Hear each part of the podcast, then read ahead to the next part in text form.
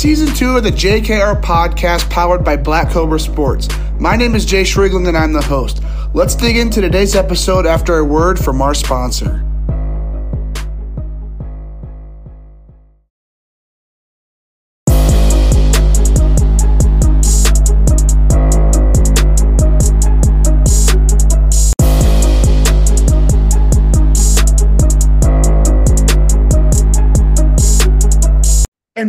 Back to the JKR podcast. Today we have Mine Baseball co-owner Lance O'Brien on the JKR podcast for the Baseball Business Series brought to you by Old Fort Baseball. Lance, super pumped to get you on the show. How are you doing today? Good, man. How are you?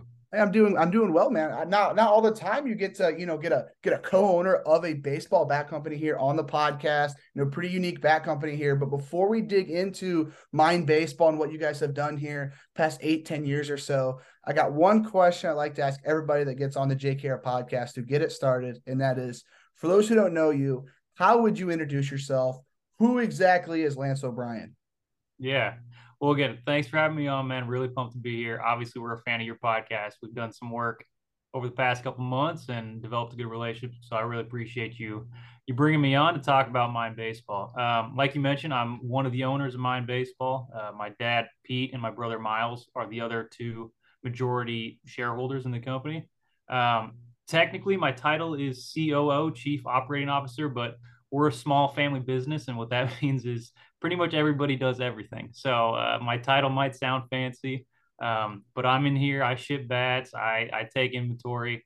I do the things that that you know requires what what needs to be required to uh, to run a small uh, family business in in today's age. So so yeah, man, I I do a little bit of everything, but technically my title COO. I'm one of the owners of Mine Baseball, and I'm happy to talk about uh, a lot about our company myself. So. Okay. So, you know, Mine Baseball, family owned business. I believe from what we talked about before we started recording, this kind of, you know, came off another woodworking business you guys have, I believe, as a family. So, kind of take us through, you know, how that, how it all started, you know, throw, throwing it back to 2010, 2011, you know, working in the woodworking industry. How did this all come about to start, you know, Mine Baseball Bats?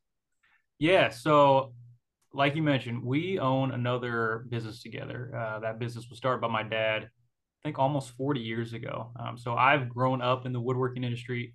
We we know wood. We know a lot about what makes different woods different from other woods. Um, it's all we do in the other business. That other business we've done about I think to date maybe two billion dollars in sales um, across a bunch of different product ranges.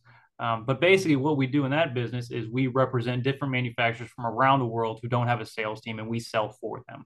So we act as a sales team for guys in Italy and Brazil and Turkey and Canada and the UK who want to sell products in the US but just don't know how. And a lot of it has to do with with the kitchen cabinetry industry and just woodworking in general. Um, so, like I mentioned, one of the manufacturers that we that we worked with was this company out of Italy, and they're the largest manufacturer of paintbrush handles and rifle stock and wooden toothbrushes and toothpicks and basically anything that you can make out of wood they dominate. Um, but they they got to the point where they've you know they've kind of reached the max of, of their market share, right? They're not going to grow too much more. So they came to us and and we were kind of brainstorming different ideas of of what they can use on their same machinery. Um, and it's lathes and it's it's things that that we knew could turn a baseball bat. And so the idea came up: what if we make baseball bats um, out of you know you guys have a great process.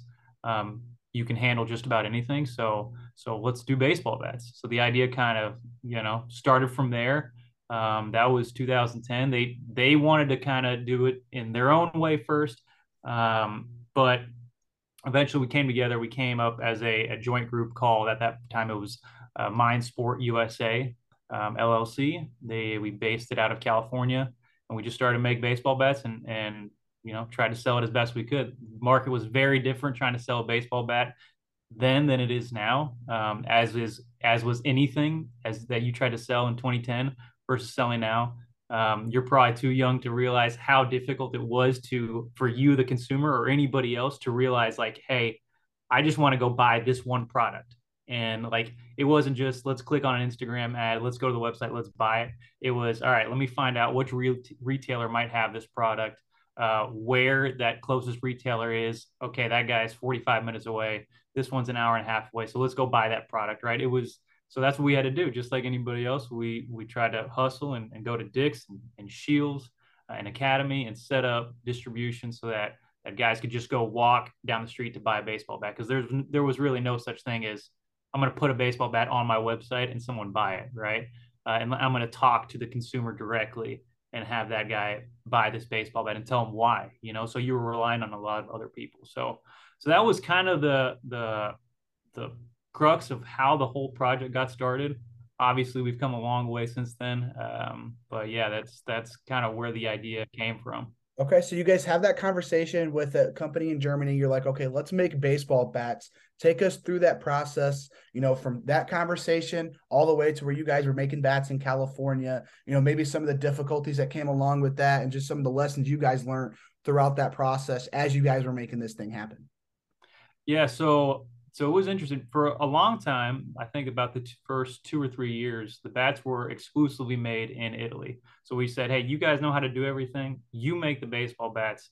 They made some amazing baseball bats for us, uh, which were the um, one of the big things about our company that some of your listeners might not know is we use a different wood than than most other baseball bat companies. We use European beechwood. Um, we were the pioneers of European beechwood in the United States. There was another company in uh, in Europe that was making bats out of European beechwood, but um, the company that we work with, our manufacturing partner, said, "Hey, we've got the best European beechwood. You guys know what makes one wood better than another wood, and here's all the data that shows European beechwood would actually make a better baseball bat than maple or birch or ash or any other wood out there because of all of these factors, right? So." So they started to make bats out of European beechwood. We said, let's do it. Let's you guys make a couple of these um, they started to, and we started to get test samples in the hands of of people here, and the reaction was just awesome. It was like one of those things where it was like as once we got the the models that that people really wanted, you know, we we we said let's uh let's make sure we get a 110 turn and a 243 uh, maybe an i10 uh, maybe an i13 you know let's let's just get some of these really popular models um, get the right balance points let's get them in the hands of guys. And people really liked the bats right off the bat. So that was awesome. Um, so we said, okay, well, next step, let's let's get MLB certified. You know, let's let's go to MLB. So we went to MLB and they said, well, first thing you got to do is get European beechwood as an approved species because we're not going to approve your company until we we validate that this is a a wood that should be used for a baseball bat. So while we felt like we were woodworking experts and we knew the difference between what made European beechwood a better wood than another wood. MLB had to do their own research and they said we've got to look into this wood. We have to make sure that that this wood is actually going to to be the wood that some of our guys and we feel confident that we can get in the hands of some of these guys. So so that was a you know we'll probably go into that whole process, but um, we got European beechwood approved as an MLB uh, wood species. Then we got our bats approved as an MLB uh, bat, and we decided that we wanted to actually start making the bats, not in California. That's where uh, we were, uh, the corporation was, but we were going to make the bats in Talco, Texas, which is about two and a half hours outside of Dallas. And so we actually set up, um, we bought a, a wooden baseball bat manufacturing company. Um, we kind of bought all their equipment. We got all the guys from Italy to come over. They spent like, I don't know, it felt like six months or a year here with us, showing us the entire process on how to do the things their way um, and we made baseball bats here for under our name, and then we made baseball bats for a lot of other uh, popular brands out there, a lot of their wood bats. And so we were making bats. Um, I can't remember how many we were making at that time, but it was it was a good amount per day of, of wooden baseball bats, not just for ourselves, but for everybody else. And and we did that for um, about three years until we, you know, unfortunately had to shut down that project. Um, and then we relaunched everything in 2020. So so that's that's how we got from the bats being made in Italy to the bats being made in uh, East Texas, and now the bats are again made in Italy because we kind of learned our lesson. Okay, so you know before you guys you know credit before you guys you know bought that facility there in Texas, was it was it still you, your dad, and your brother that were all involved in the company, or was it mainly you? You know, at that point, while you guys were just you know distributing the bats, like what did what did that look like when it came to you know who had those different roles and how did that all look like? Yeah, that was that was mainly my dad and another business partner. Uh, obviously, there was a team underneath underneath that um, that we were all kind of a part of, but those are the two that were driving basically that and more with the company. So um, we hired obviously we we had a couple manufacturing plants with our other business, and so we kind of took some of those people that were manufacturing other products for us in our other business, and now said, hey, we like how you guys manufacture stuff, so now you're going to manufacture baseball bats. Um, and so yeah, man, it was it's it's one of those lessons that you wish you don't have to go through, but they teach you a lot of things whenever you go through that kind of stuff um, on what makes a decision right from wrong. And that was definitely a wrong decision, but we learned a lot from it. So um, yeah, that's awesome. Okay. so so take us through that that you said six to eight months or so. Those Italian those Italians were you know in Texas showing you guys how to make those bats you know take us through that whole process of you know learning how to make bats you know just that day to day of them going in there they're experts you kind of coming in as you know I guess probably a beginner when it comes to actually making bats you know what did that whole six to eight months kind of look like yeah um well i'll just say that we never got it right i'll, I'll just say that we we got a lot of things right uh, we sold a lot of bats we made a lot of bats for other baseball bat companies that they sold today you know well-known brands um, that they approved the bats. Um, but the bats that that they were making in Italy under the at that time it was called Manelli under the Manelli name, um, we can never get right. And I'll give you one example. On our bats, we have this soft touch grip. Um, you can't really see it in the in probably on video, but basically it's this is kind of a matte, you know, matte feel just like any other bat. And this has got like this rubberized soft touch grip on it. It feels really cool in the hands. It's it's one of those things that when we're at a trade show or when, whenever someone grabs our bat for the first time, it's one of the first things that they notice is just how our handles feel because it feels it feels nice. It's got a little tack to it. Um, some guys don't even wear gloves or put any tar on it because they just like how it feels in their hands, you know. So this is a special thing for, that our manufacturing partner came up with, you know, 80 years ago, and they've been doing it for years and years and years. They came, they gave us all the same raw material. All the guys that were involved in the process were there to train us. They showed us step by step how to do it, and we can never get it right. Like no matter how much they taught us, no matter how much they were there, no matter like double checking, are you sure this is the right part? Are you sure this is it? Is this the correct mixture quantity? Is this how you apply it? We just couldn't get it right. It was it was just just one of those things where you it sounds so easy on paper. Hey, just bring everybody over here, show us how it's done. Um, but people are manufacturing experts for a reason. You know, there's companies that that get to that point and are the cream of the crop because because they've been doing it for so long and and there's a reason that that they're still in business and they're number one. You know, it's not just blind luck. It's not you can't just copy and paste things. Um, so that's one of the big lessons that we learned. Yeah, those guys were there, and, and yeah, we made a lot of baseball bats. Uh, they taught us a lot of things, but there's just some things that you can't replicate. No matter, you know, sometimes it's just okay. Maybe it's the altitude of where they make bats in Italy versus where we were making bats and and you know, like basic elevation Texas, you know, or maybe it's the humidity, or maybe it's the mm-hmm. weather. Maybe there's just these things that you just can't control.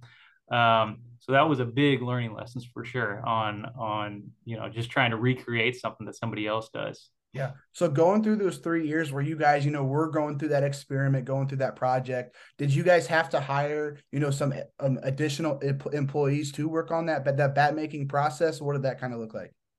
Yeah, we had we had a lot of employees at the bat make, manufacturing facility. Um, so we had, I think maybe it was about five or six guys that were running the lines at all times. Um, we had two guys just working the engraving machine because we'd have, you know, 80 to 100 uh, bats to be engraved every day. And so uh, you have to have guys that are running just the engraving machine specifically. And then we had guys that were, um, you know, part of the sales team trying to trying to go our brand. So we had our national uh, sales rep. He was up in Wisconsin. Um, we had guys here locally that we were trying to work with. So we we were uh, for a company that was you know, not making any money, we were hiring a lot of people to try to help us grow the brand, which is, you know, like I said, it's kind of one of those things that you had to do. But one of our big focuses was was to get an MLB. um, and so once we got European beechwood approved as a as a wood species, we uh, went to spring training. We just basically, you know, it's the it's the equivalent of cold calling where you just roll up, nobody knows who you are, start handing bats into people's hands and telling them why your bats are great. And it's guys who, uh, you know, you see on TV every day. But we had guys like uh, we convinced Prince Fielder to swing our bats, and Mitch Moore. A lot of the Texas Rangers swinging our bats. Justin Morneau was swinging our bats. Some of the guys on the the Brewers were swinging our bats.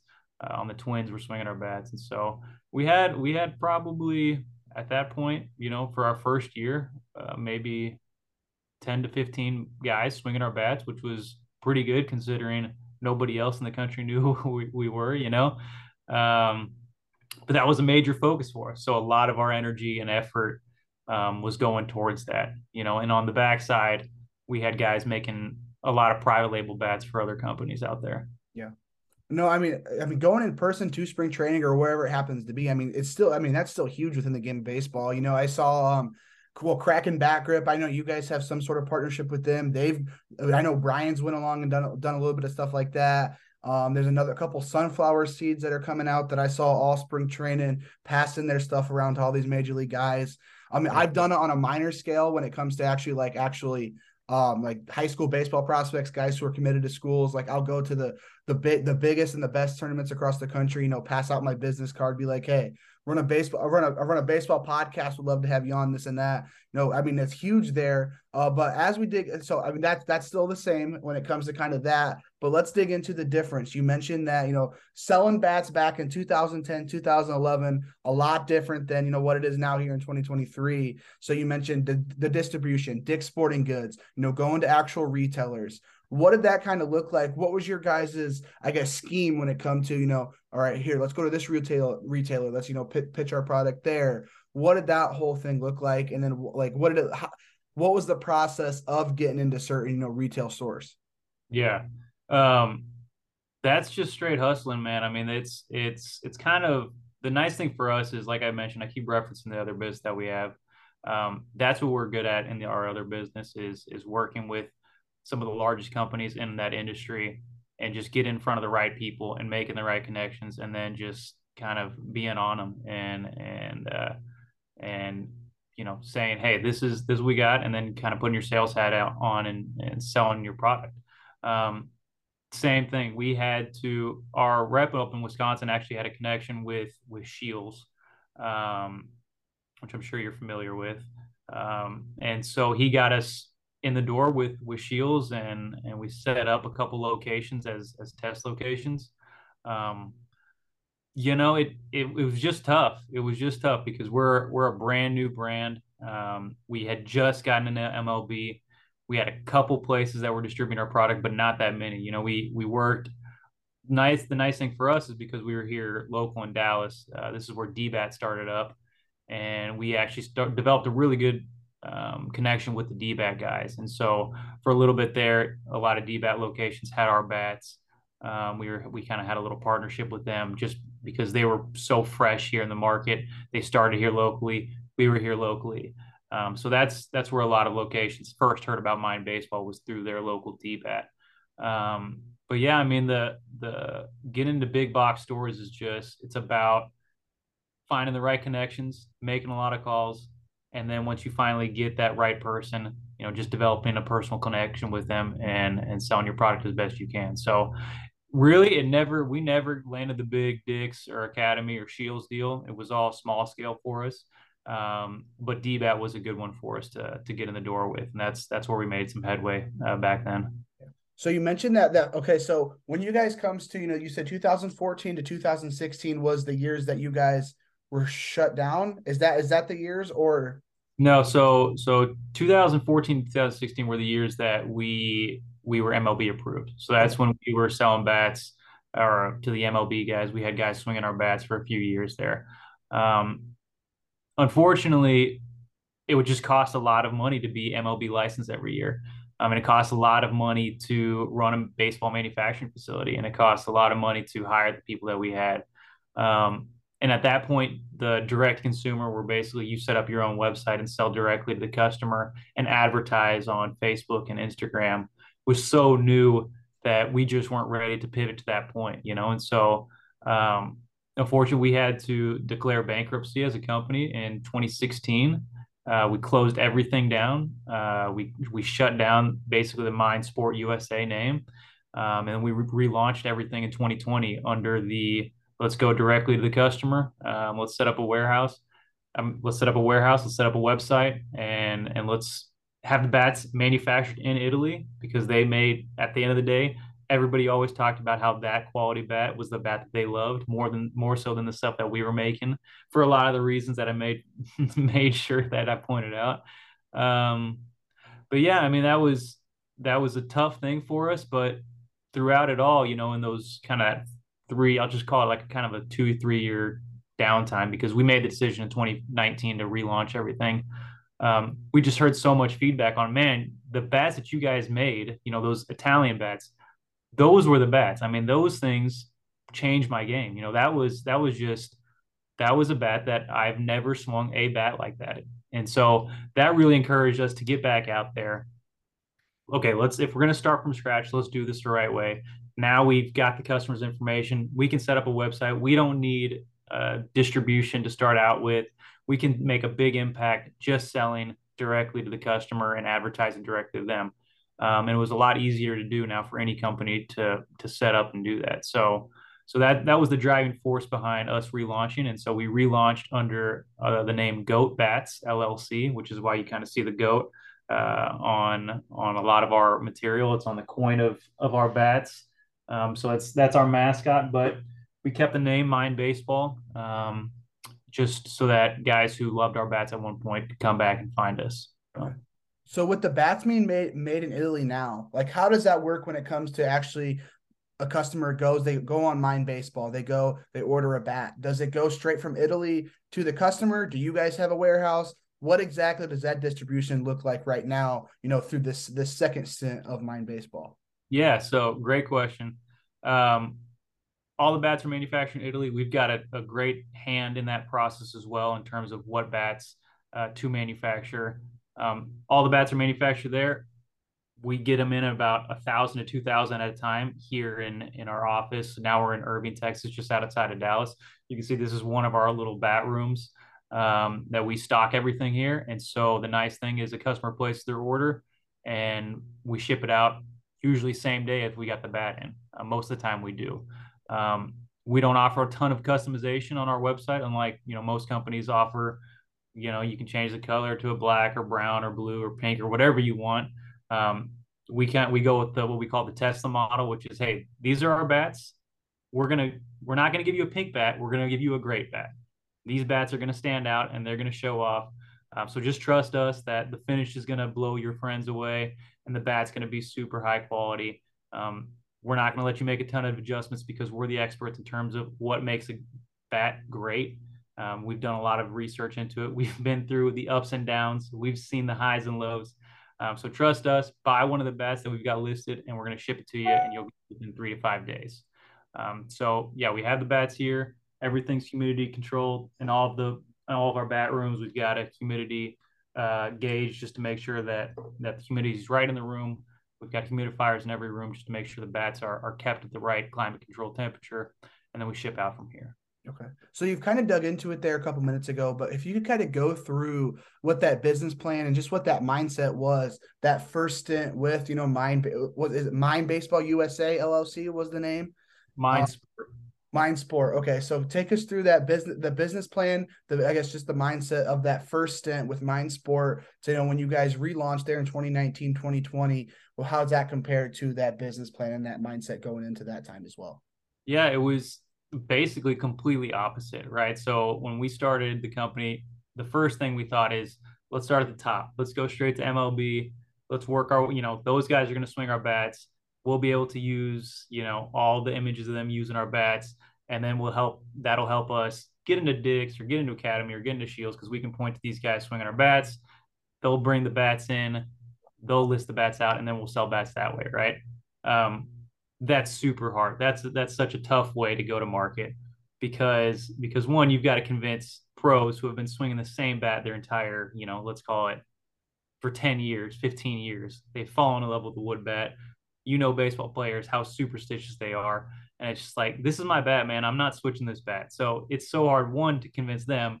And then two, you can't actually use any image of a baseball player, um, you know, in their baseball gear as advertisement for your company, right? So there's there's very strict rules in that regard. And also to be MLB licensed every year, which it takes to get these guys to swing your bat, it, it costs fifty thousand dollars per year uh, as a licensing fee. So it's a huge price to pay to keep these guys. So to try to, to start at this point, and most of these guys, you know, there's so few MLB players that your pool is not that big, right? So you're trying to sell a small amount of bats to a small amount of guys to try to funnel down the other way, right? So it's a it's a small funnel at the top and your big funnels at the bottom, which you're trying to that's where you make your money by selling bats to everybody. When we relaunched the company, we said, all right, let's just do it the opposite. Let's get everybody who wants to swing a bat, let's just advertise to them. It doesn't matter if you're six years old and want to swing the best youth wood bat that you ever swung because we use the same pro grade wood in our youth bats that we do in our and our uh, pro bats or if you're a coach that wants to swing a fungo or whoever you are that you just want to swing a super high quality wood bat let's get these guys to start swinging our wood bats first and then let's work down from there and hopefully sometime these guys will a couple of these guys will get to the point to where they make it to the MLBs, they make it to the pros, and they say, "Hey, man, I want to swing your bat in the pros. So let's get this licensing fee done." And uh, at that point, it makes it a lot easier because you've got all these guys that are already buying your product, that have already fallen in love with your product, and now it's it's working its way down to a smaller funnel. So it, it starts at a big funnel and goes down to a, a small little bit uh, of the guys who actually make to that point that they can start swinging the bat. So completely opposite mindset, completely opposite business model. Um, but we really feel confident this is the right way to go about it. And so our goal is, our plan has always been uh, to relaunch and get back into MLB in, in 2024. Um, we could have gotten in at any point. Our bats are, uh, you know, we know the, the, the testing criteria. We've we have some of the highest standards in the industry in terms of uh, the, our manufacturing process. So we can get into MLB at any point, but we decided let's just let's let the tsunami grow a little bit and then we'll get back to that point uh, whenever we feel that there's going to be some guys who actually have already fallen in love with our bats. All right, so throwing it back, I got one more question when it comes to that first stint with that first business plan, and that comes with the major league licensing. So take us through, especially for you guys, with your guys' process being a little bit longer than other bat companies. What was that process like of you know getting your guys' bat species certified and then getting your guys' company certified? What did that major league licensing process kind of look like? Yeah, it was it was an ordeal, man, for sure. That is, it, it's no joke to get to get your bats approved. I mean, um, it's it's for good reason too, because you know in the early 2000s there was maple bats breaking everywhere. There was basically no criteria in terms of what bat was being sold to the pro guys. You know, it was you could use any kind of quality wood with any kind of grain slope, and it was you know guys were getting bats that the grain would go like this on the bat, um, you know, and it was they were just breaking and being super dangerous. So so they they take their wood bat approval very seriously. Um, the testing is is insane. You know, they they basically said there's a specific point, um, 18 inches from the end of the bat to that's the most uh, in, important for impact um, for structure that they need to test. And basically, they they send a baseball 150 miles an hour at that point over and over and over. But again and your bat can only break i think it was maybe two times out of 20 you know think about that 150 mile an hour pitch to this the worst the least resistant point on a baseball bat and your bat can't break more than a handful of times you know? So it's the, the testing criteria is insane um, but you learn a lot from it right? Because it's where are my strong points where are my weak points um, they tell you about all right the density of your wood needs to be this or below if we're going to be able to approve it, or this and a, uh, this and above uh, for the bat to be structurally sound. And so you learn it's a it's a lot of back and forth with them. The process is very long, um, but because it was a new species, we learned a lot about the density that made the best European beech wood, which a lot of companies don't get because most bat companies are just approving their best. So they they make a good bat as long as it's made out of maple or birch. They send it to them, or now beech. Um, and as long as their bat passes that that testing criteria, their bat passes. There's not a lot of like like back and forth, right?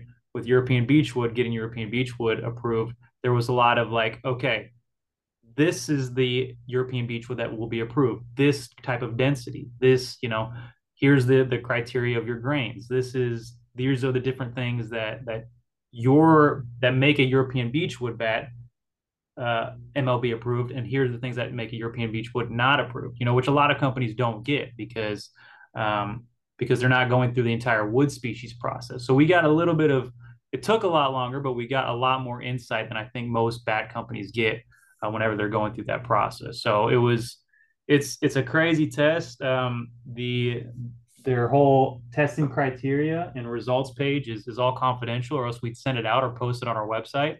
Um, but there's some stuff, you know, we we take basically a little bit of, of uh, snippets from that and, and send it out to people. It's just like, uh, man, you got to see this. It's it's insane the the type of process you have to go through. So it's you know it's a, your bat has to withstand a break at this mile an hour here, here, here, here, here. But then that 18 inches in from the the end of your bat is is the the critical one. That's just it was the hardest one for us to test. But once you get it right, it's then you know, right? And then it's uh, then it's all gravy from there. Okay. So you guys get major league licensed. I know you said that you guys were going out to spring training. You got a lot of Rangers swinging your bat, Brewers, Prince Fielder. You know, that's a big name that sticks out there. But you know, you guys get major league license. You know, what is that game plan there from there? You know, are you guys like, okay, we need to target this team, this team, the Rangers because they're in Texas? What was that game plan there? And then now for the second stint with that goal of, you know, 2024 being that next time you guys, you know, try to get that licensing, what is that game plan going into that as well? Yeah. Um, again, it's it's totally different now than it was then, right? I mean, it's it's a similar mindset in the terms of like all right, who are we going to work with? Back then, it was all right, who who can we get to swing our bats? You know, who can we walk up to? Who's there at the same time as us? And who can we say who can we have something in common with? So obviously, we're right down the street from Arlington. We just made a connection right away with the Texas Rangers guys. Uh, we were there. That was when Ron Washington was the coach. Uh, he had his own personal SSK fungo that he used forever and we basically replicated that same fungo and showed up the next day with with his new fungo. And we said hey man here's your new fungo. Um, he thought that was hilarious. So we we just it's a personal connection as much as you can. Like i said it's kind of like cold calling major league players like hey man check out this bat try this out. The nice thing again is because we have that soft touch grip it's it's something that nobody has ever felt on a baseball bat before. So just that is is a selling point in itself. It gets people to stop and say whoa what's what's this about, you know?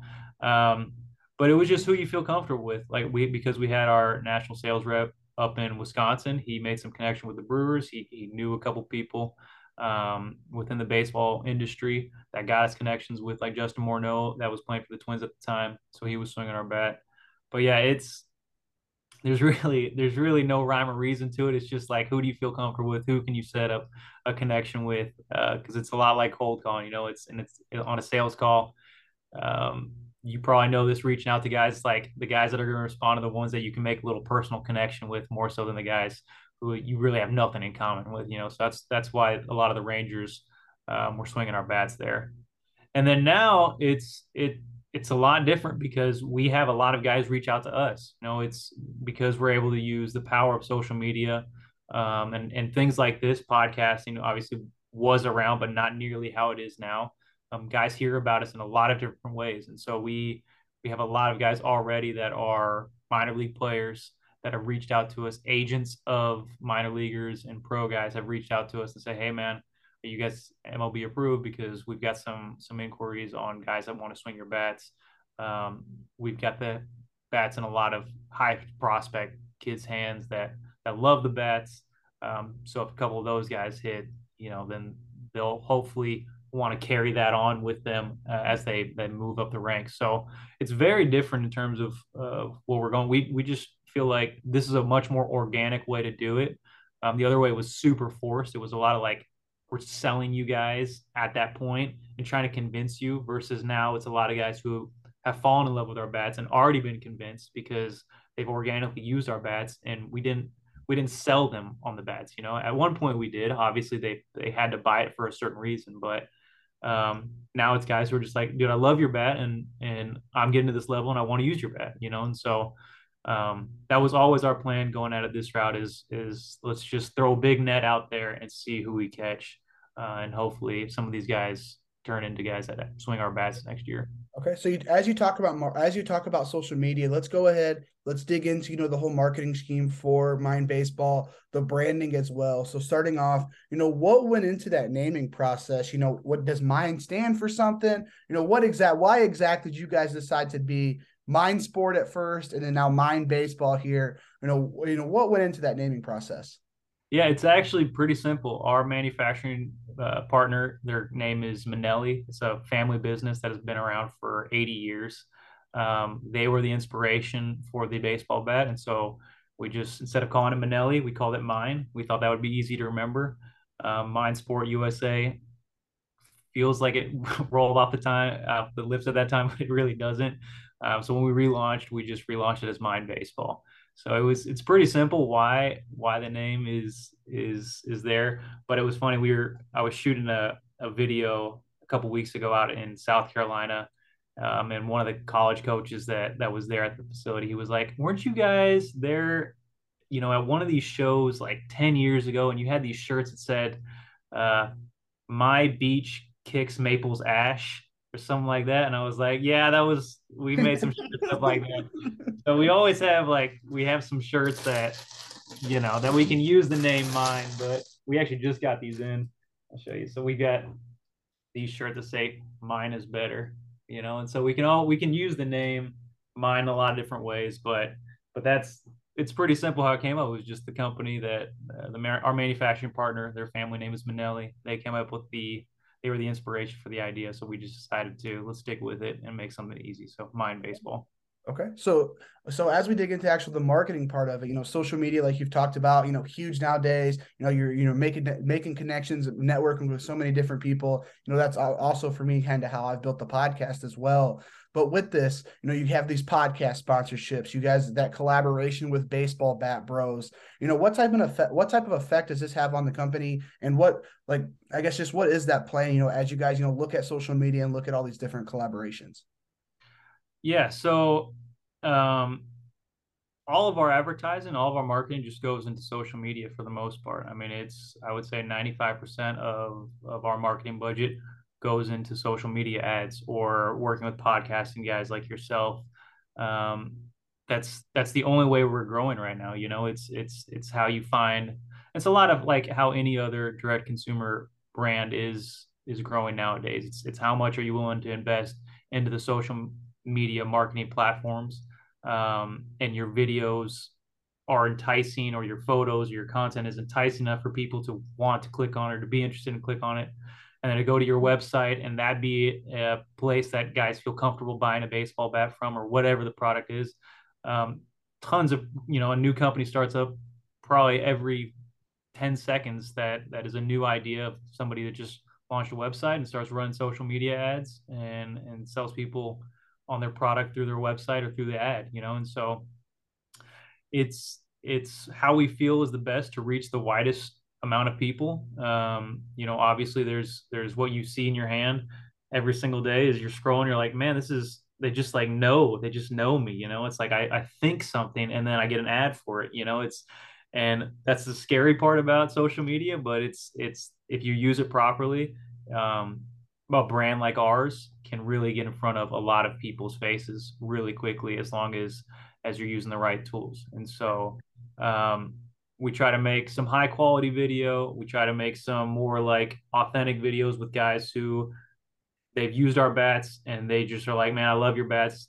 Can i get a free bat as long as i you know say xyz about your company or or whatever you know they they basically i'm just like yeah just you know be authentic. Tell us about your experience with our baseball bats um, and send us some videos and we'll cut it up and run it on social media and we'll send you a free bat as, as a thank you, you know? Um, so it's, we try to do a little bit of, of the high professional stuff with a little bit of the more organic stuff, and, and that seems to work really well yeah. for us. No, I mean, and I mean, I, I assume it probably works pretty well because you know, as I scroll through, I mean, obviously your guys' page, but also you know other back companies that I've partnered with. I think the way that you guys use social media is great. I think you guys have a, a great plan when it comes to it. Looks, you know, really high quality. Looks very professional. I've always been a fan of you know scrolling through and you know whether whether it's an ad that pops up or an actual post you guys have. You know, I've always enjoyed you know seeing your guys' content but you said 95%. So let's say that other 5%, does that come with, you know, brand ambassadors? I know NIL is huge nowadays. Like, what is that? What, what's your guys' thoughts there on brand ambassadors beyond, you know, if you make this video, we'll give you a free bat. Is there anything there with NIL? What does that kind of look like? Yeah, it's, it's, uh, you know, that when we started restarted the company in 2020 nil wasn't a thing right? It, it was that's a very new thing that happened within the last like 18 months um, that you can actually compensate college athletes for for you know talking about your brand. So it's it's been something that we've had to learn our way through just like every other brand out there with working with athletes what you can do what you can't do. Um, we use a great platform called MarketPryce uh, which a lot of athletes are on so that they kind of handle all the accounting and and paying for us so we don't have to pay somebody and then work on whether this guy gets a W2 or, or a W9 or whatever it is um, that they don't actually have to get, you know, we don't have to fill anything out payroll wise. So we basically, we, we send guys through MarketPryce. They can apply to one of our campaigns. Um, these are guys that sometimes they know nothing about our company. Sometimes they do. Um, sometimes they're just guys that one of their teammates was using our bats and and they want to capitalize on their name, image, and likeness. And so they say, hey, if uh, if you you know pay me a small amount of money and you give me a couple bats, um, I'll rep you guys however I can, you know. And and so yeah, I would say about five percent of our budget is spent on on guys like that that that apply to one of our campaigns on MarketPryce and then most of those guys end up falling in love with our bats, you know, and so we we develop some long term deals with them. We do have a couple ongoing ambassador programs with with guys that we um, they're not just one offs; they're every month. Hey, man, we just we really believe in you. We want you to be part of our team. Um, one of the guys that we work with currently is called Ian Jenkins. You might have seen him. He's a hitting coach um, on social media, and so he uses our bats. He wears our gear we do a joint post, uh, I think twice a month with him. And, and part of that is, is he's part of our ambassador team. And so he's, he gets a small little bit of budget. He gets some free gear here or there.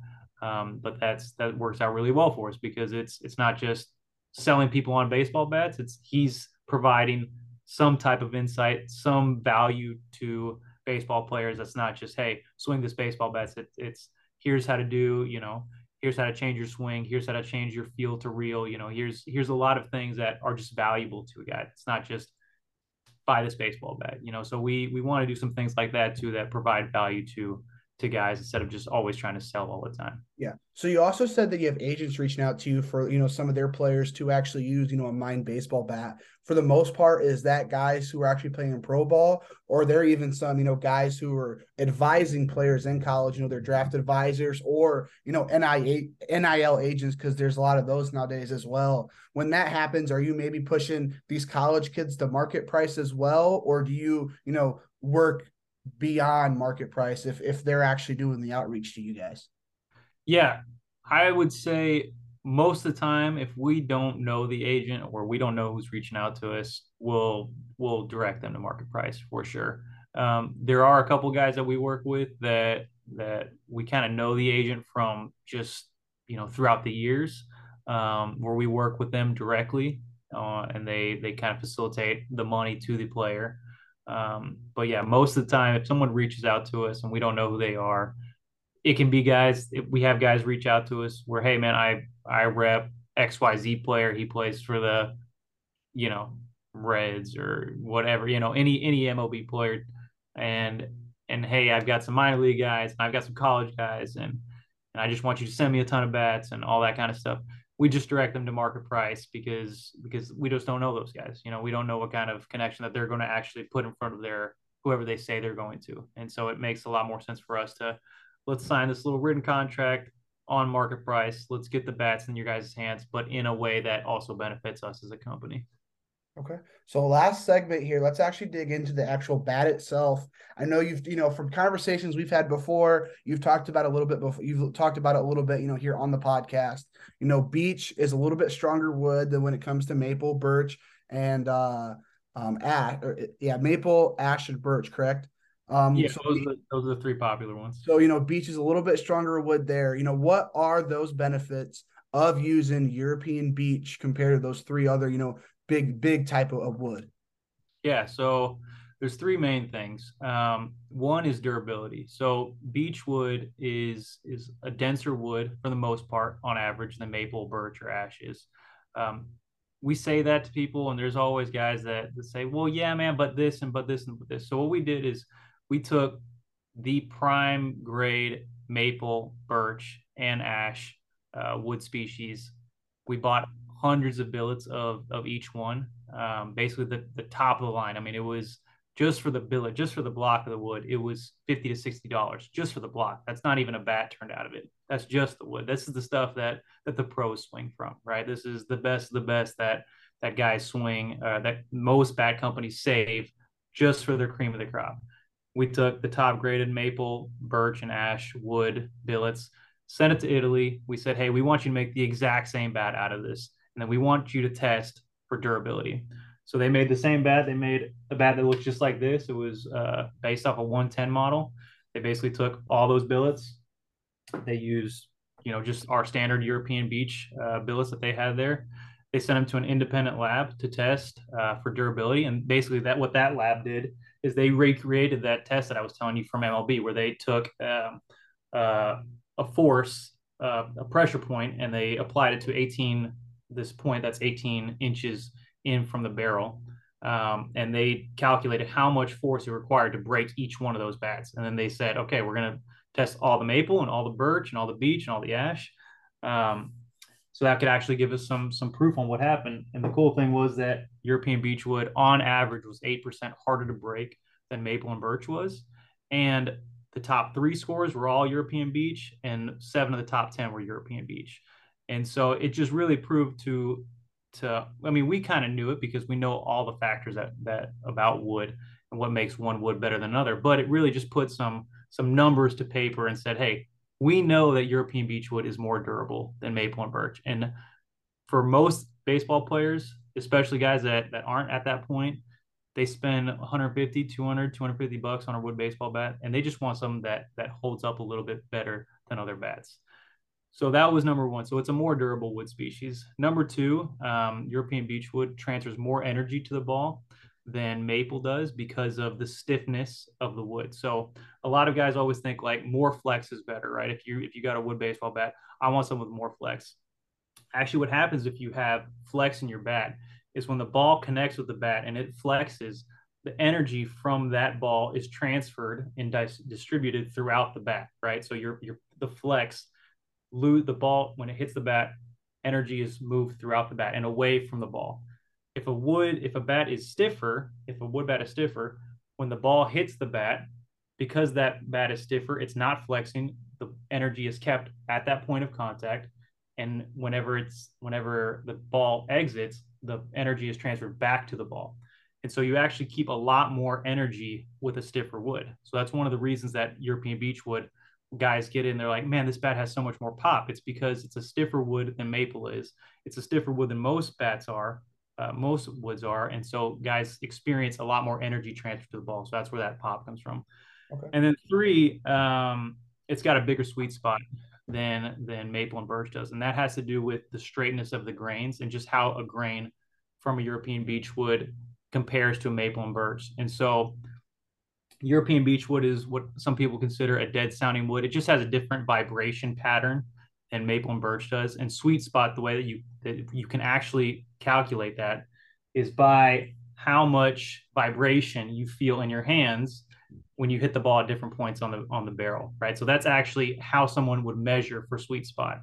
It's not just a, a when you when you say like what a sweet spot is, it's how much energy is transferred to the ball with how little vibrations in your hands. Like that's that's the the technical. But what you're actually doing is is you're hitting the ball at different points on the barrel, how much vibration you can feel in your hands. And because European beechwood transfers vibrations differently throughout the bat than maple and birch does, because it's a dead sounding wood, vibration is more evenly distributed than it is on a maple or birch wood bat. And so what guys automatically say is they hit the ball and they're like, man, this thing feels like it has a huge sweet spot. It feels like it's from here to here, you know, versus most of my bats, it's, it's this small amount. It's because what they're feeling in their hands is not a ton of vibration. And the ball is, is performing really well because of, you know, some of the energy transfer stuff I talked about um, due to the stiffness of the wood. And so they don't feel vibration. The ball flies, and they're like, this bat has a huge sweet spot. And so sweet spot is super hard to, to measure on a baseball bat, you know, to talk about, but that's that's the reason why it, it has what feels like an enormous sweet spot. It's because you don't feel a lot of vibration in your hands. And so it's a harder wood, more durable wood. It ha- transfers more energy to the ball, and it feels like it has a huge sweet spot. So those okay. are three reasons why European beechwood is a, a better wood than than others out there. Okay. So does the sweet spot stay the same on the different style of bats that you guys offer? I saw speed, power, max power, balanced, and I believe there was a fifth one that you guys offer, you know, as a bat for Mine Baseball. Like, yeah. does that sweet spot stay the same? And then a second question to that, you know, what is the differences of how those different bats are made? Yeah, so great question. Um, the answer, the answer is yeah. I mean, obviously, vibration is going to transfer differently depending on where you hit the ball on the bat. You know, that that comes just down to experience, how well you're hitting the ball. If you're comparing our one model of our bat to another model of our bat, um, but because we're using only the highest graded European beechwood with the straightest grains, the vibration is going to be similar as long as you're hitting it on the similar spot of the barrel, right? It's it's if you're hitting this spot of your barrel every single time, the vibration is going to feel good every single time. But that's that's a lot to do with the qualities of European beechwood. Um, we make five main models of pro bats uh, speed balance balance and loaded power and max power those are all based off of popular turns um, the speed bat was based off a 280 turn, which Barry Bonds made super popular. That's, that's one that Prince Fielder swung. Balance is based off a 110 turn.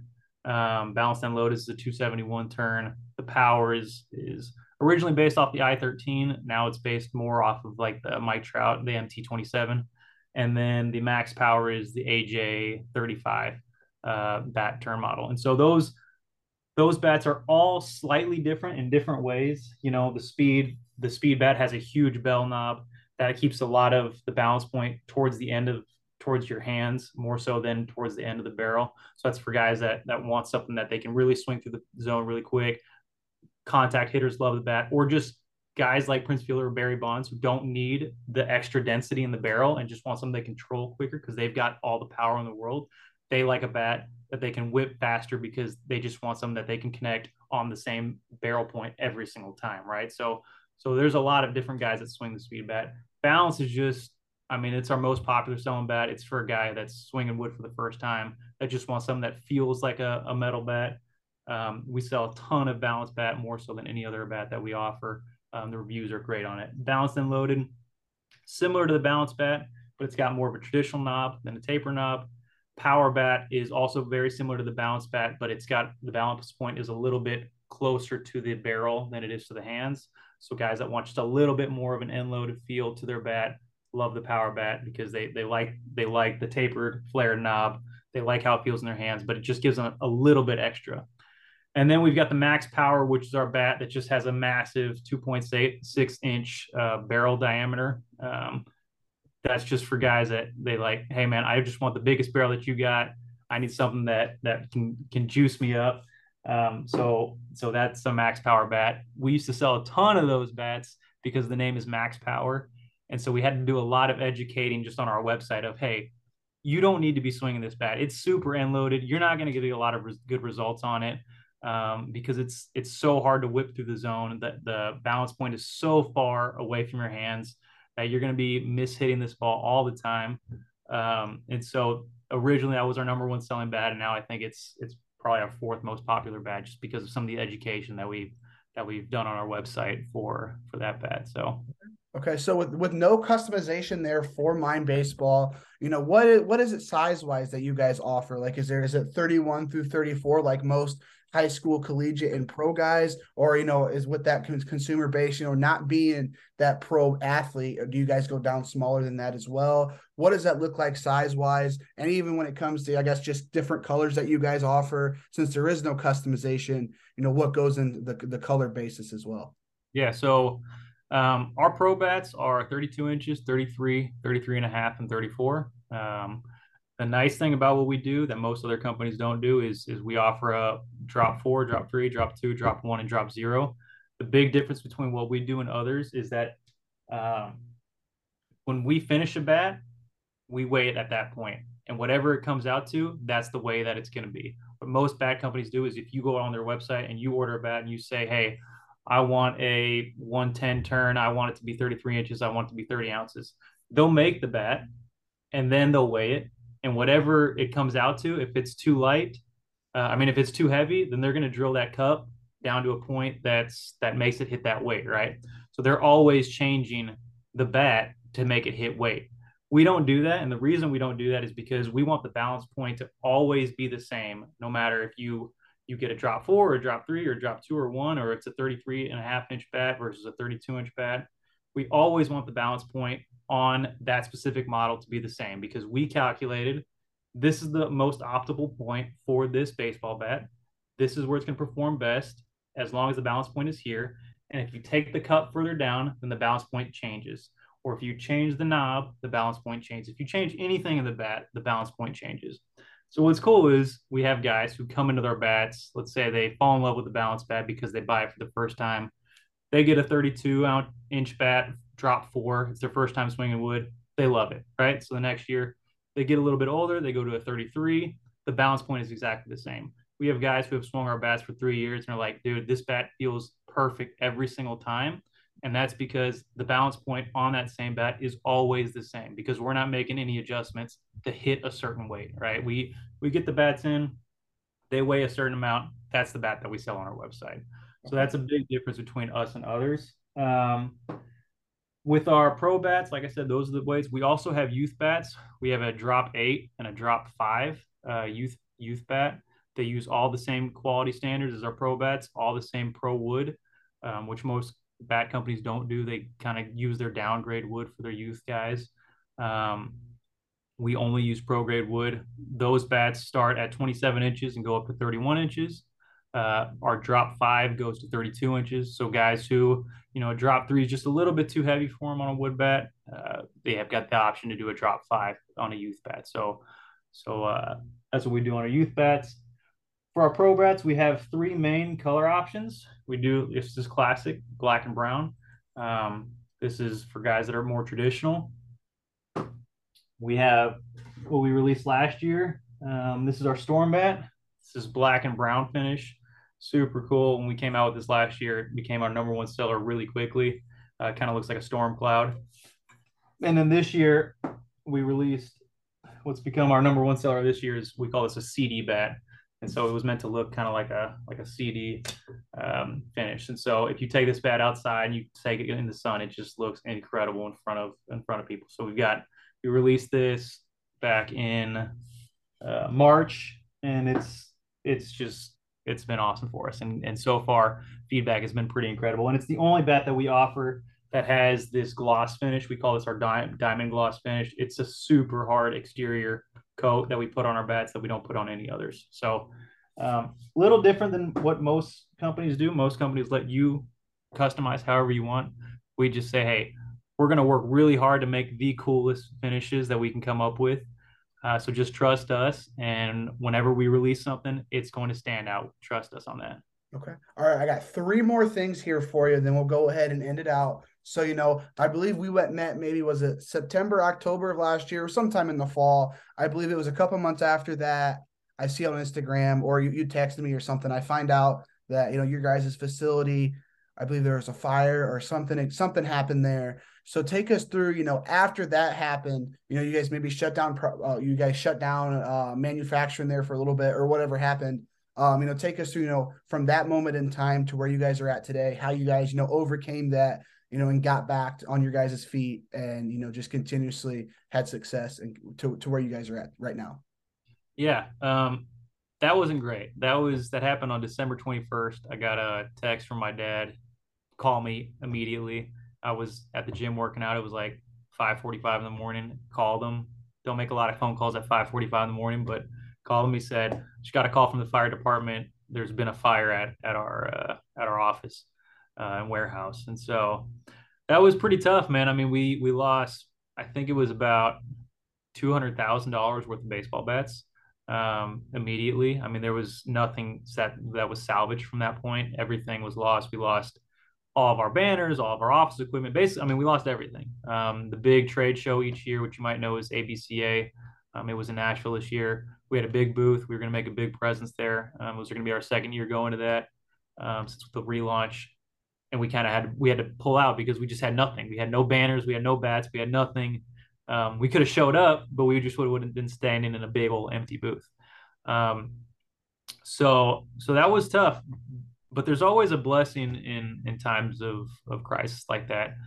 We were we had been putting off a lot of big changes that we wanted to roll out that we were planning to do kind of a, a soft rollout throughout this upcoming year um, in terms of what we knew would make our baseball bats the best baseball bats on the market and we would we were just going to kind of like slowly bring them in throughout the year but whenever we lost everything we said all right well let's if we're going to restart let's restart the right way and let's restart with the perfect baseball bat um, and so every bat now um, comes with an ink dot, which means all our bats were were graded pro grade wood, which means uh, three degrees of less of slope of grain. But people didn't see that ink dot, so that a lot of people didn't believe that our grains were that straight. So we added that to every bat. We also added pre-compression to the barrel, which means that we're compacting and compressing the wood on our side. That basically simulates most guys would have to get our bat three to 500 swings to really get that beech wood to be compacted and and to their optimal hitting point.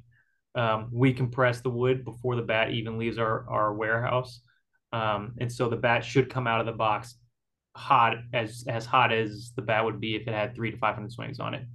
That was a huge process for us. We went from what we called kind of our our intermediate finishing process, which is three layers of sanding, painting and sanding, a spray finishing process. We went to six layers, which was exclusive to our storm bat, but we wanted to put it standard across all of our bats. So we just were able to to really make our bats when we relaunched the best bats possible. Um, and we were able to just fast track a lot of the things that we had been putting off because we didn't know how to roll those out in the right way. Um, and we just decided let's just do it. Let's just go for it. We've got nothing. Uh, if we're going to relaunch, let's relaunch with the best bats that we can possibly make, and that's what we've done. We're really happy. The feedback so far from the new bats have just been incredible. A lot of guys are like, um, you know, we offer a six month warranty, which which is an industry best for a bat made out of a single piece of wood. We've got guys who ordered a bat in November, broke their bat, placed their got their warranty bat in this month, and are just like, dude, this bat is so much better than my last bat. I cannot believe how much different it is. It's like, well, yeah, we've added a lot of things since since you bought your bat. You know, our whole philosophy is we want the next bat you buy from us to always be better than the last bat. Um, and that fire, as unfortunate as it was, allowed us to be able to do that um, in a lot quicker manner than we were going to be able to. Okay. All right. So, like I said, two more things here for you. As you guys continue on, you know, this 2023 season gets rolling. You guys are continuously networking, connecting, you know, getting more clients, heading to 2024, where that goal is to get that major league license again. You know, what is that vision that you guys have for Mine Baseball heading into, you know, next two, three years or so, heading into 2024, 2025, 2026? You know, what does that vision look like here for Mine Baseball? Yeah. So, behind the scenes, it's, we've got a clear vision in terms of the amount of bats that we want to be manufacturing and selling each year. Um, we've been doubling our sales and doubling our the bats that we've manufactured every year since we relaunched. But next year we want to five times the amount of bats uh, that we do this year. Um, there's going to be a couple of new things that we release over the next couple months. Um, we want to make a bat that you know if you go on our website, most of our bats because of all the things that we put into the bats start at $179 and go up to $230. Uh, we feel like that's that matches all the all the effort and time and energy and all the the benefits that you get from our baseball bats um, that that make them stand out. But we want to make a baseball bat for guys that try your just want to try European Beech for the first time. They hear us talking about it. They see some of our advertisements. It's like, man, I'm not going to spend 200 bucks on a baseball bat. So we want to make a baseball bat under a hundred dollars still using pro grade wood, still offering guys a six month bat break warranty, but something that guys can that are interested in European beech wood that they can try for the first time. And so that's going to be something that you'll probably start seeing advertisement for or us posting about here in the next six weeks. Um, we've been hard at work to try to make something that's number one. We want to make sure the quality is good enough. We want to make sure whatever whatever bat that we come out with has the same bones as this one does because at the end of the day if your beech, if your uh, wood sucks, then the bat's not going to perform that well. Um, so we're trying to figure out how to get a super high performing wood bat at a at a price point that someone can spend under hundred dollars on. So that's a big process for us. Um, we're working on a, a composite bat. Um, that's something for for guys that you know just hey, I want something that's virtually unbreakable. You know, our bat is still made out of one piece of wood, and at the end of the day, there's there's things that that you just can't control on a one piece wood bat. It's made it's a bat made out of one block of wood, right? And it's taking baseballs at 80, 90, 100 miles an hour. There's just things that you can't control. And so we've been working really hard to come out with a composite. We've done a lot of testing. Um, that's part of our plans, some that we can potentially release next year. Um, we think that'll be huge for us. So between between where we're at right now, um, we've got a lot of bat projects in the works that can take us to that goal that we have next year of selling basically five times as many bats as, as we've sold this year. All right. So for the final thing here on the JKR podcast, you know, everything that we have talked about, everything that we haven't talked about, you know, what is that final thing you got here for the listeners today? Yeah, well, again, thanks for having me on, Jayce. It's always great to be able to talk about our company. Uh, for your listeners, we have a custom code just for you, the JKR podcast. Anybody that uses that code um, or goes to minebaseball.com slash the JKR podcast gets 15% off their order. Um, if you guys want to try European Beechwood for the first time, I promise you, you won't find a better bat out there than the one that we make. We put a lot of pride and love and energy into making this the best baseball bat possible. We've done a ton of testing on our side to make sure that what we say matches up with with the actual data out there. So try our bats. Go to our website, minebaseball.com. Follow us on social media at minebaseball. Um, if you want to try the bats, shoot me an email, lance at minebaseball.com. I answer every single email. I'll throw you a custom discount code to get you a special rate off of it um, if you want to try European Beech for the first time in Mine Baseball. So, yeah, man, I really appreciate you having me on. I'm um, looking forward to talking to you more. Always enjoy listening to your podcast. Um, we're here. Okay, awesome. I appreciate it. I appreciate you coming on the show. You know, I, I, like I said, you know, as I as I look through your guys' company, you know, I was pumped to you know dig into you know how exactly Mine Baseball was started and you know how European beech became more and more popular through you guys here in the United States. So you know, super thankful for you coming on the show. You know, as you guys continue on through this 2023 summer, going on and building your company. You know, whether that's connecting with you know, different youth ball players, players across the country, this and that. You guys go on to, you know, 2024, 2025. Hopefully you guys, you know, best of luck, you know, reaching those goals that you guys have set out for yourselves. And again, just just thanks for coming on the JKR podcast.